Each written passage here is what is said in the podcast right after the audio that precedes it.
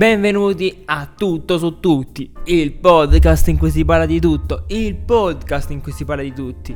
E oggi parliamo di una, novi- di una notizia news, una notizia che è uscita veramente poco tempo fa, infatti questo podcast lo state ascoltando martedì 18 aprile ed è stato registrato il giorno prima, ovvero la sera del 17 aprile in questo momento, con la notizia del rinvio del lancio di Starship, l'ultimo razzo creato da SpaceX. Una notizia, diciamo, inaspettata in un certo senso, aspettata da un certo senso, inaspettata per i meno esperti del settore dell'aeronautica, dell'aerospazio, soprattutto riguardo al rinvio improvviso di, di lanci programmati da tanto tempo prima invece aspettato da diciamo, professionisti, studiosi, ingegneri aerospaziali eccetera eccetera e anche appassionati a questo settore che conoscono benissimo il rischio di rinviare un lancio spaziale soprattutto nel caso di test di nuovi razzi. Bene, che cos'è lo Starship? Lo Starship è il più grande sistema di trasporto spaziale riutilizzabile. Ascoltate bene questa parola perché ne parleremo dopo, riutilizzabile ed è stato pensato per andare su Marte e sulla Luna in particolare, per portare la presenza vi- umana, gli astronauti e astronaute, su Marte e sulla Luna. Il suo lancio di oggi è stato arrestato a meno 40 secondi dal lancio, infatti vedendo la live su SpaceX si può vedere come a 40 secondi scala a 39 e poi ritorna a 40 secondi, ovvero blocco del lancio. E diciamo è stato bloccato da un lancio, nessuno sapeva il perché in quel momento, quale era il problema, è stato annunciato anche dai telecronisti e poi da un Twitter di Elon Musk che elencava le seguenti parole.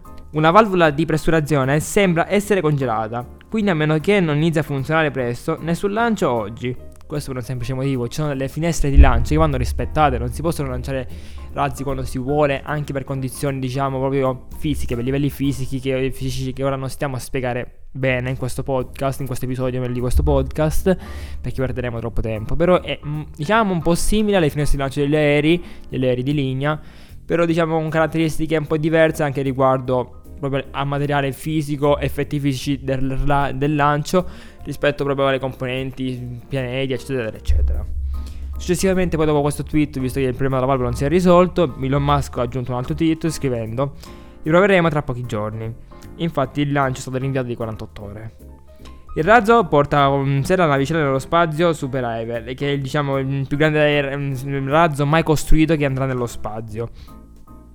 Lo spazioporto in cui verrà lanciato, o meglio è stato tentato il lancio, è a Strabase, la, mm, di proprietà di Elon Musk, e la località è nel Texas, eh, si trova nel Texas. La tratta di rientro ipotizzata prevede che la capsula, la cellula, finisca diciamo a 100 km da alcune coste delle Hawaii.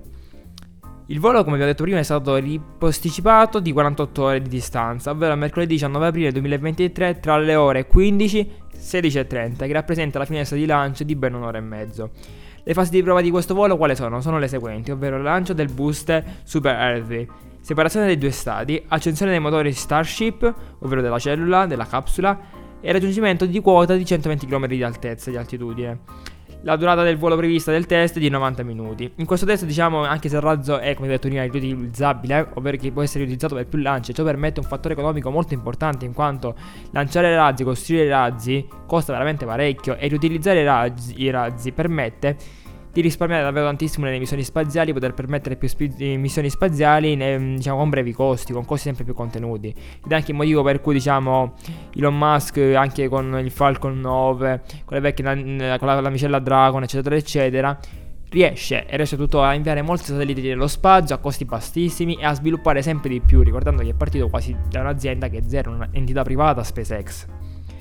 Quindi in questo test abbiamo detto che nessuno dei due stadi verrà recuperato per motivi anche di test. Il primo stadio a, diciamo, ammarrerà nell'Oceano Atlantico, ma però in modo particolare, ovvero in verticale. Infatti verrà testato il sistema di riorientamento una volta che torna sulla Terra, lo stadio. Il secondo stadio invece compierà una mezza orbita della Terra per poi rientrare nelle Hawaii dove ammarrerà, vicino alle Hawaii dove ammarrerà. Successivamente all'ammaraggio del secondo stadio esploderà sia per, per, affondare in maniera sicura nell'Oceano Pacifico. Quindi uno stadio va nell'Oceano Atlantico e nell'Oceano Pacifico.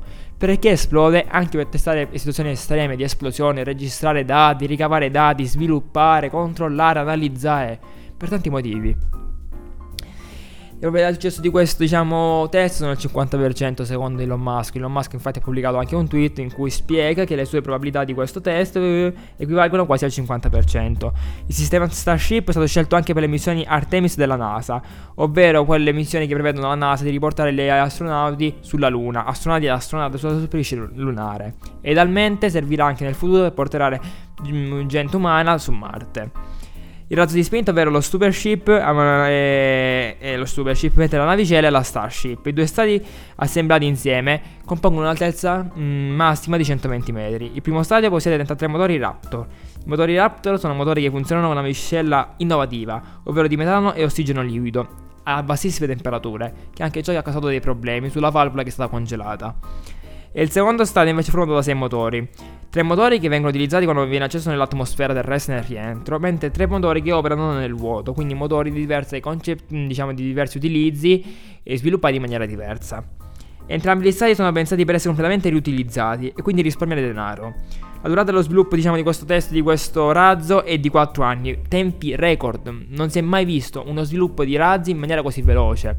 I motivi sono diciamo semplici. Il primo principale è la presenza di tantissimi fondi. Infatti, non essendo un ente pubblico, ma bensì un ente pri- privato, con a capo Elon Musk, che è uno degli uomini più ricchi della Terra, lo sviluppo è molto accelerato grazie ai soldi che ci sono a disposizione, ai fondi che ci sono a disposizione e diciamo a livello tecnico e ingegneristico a disposizione.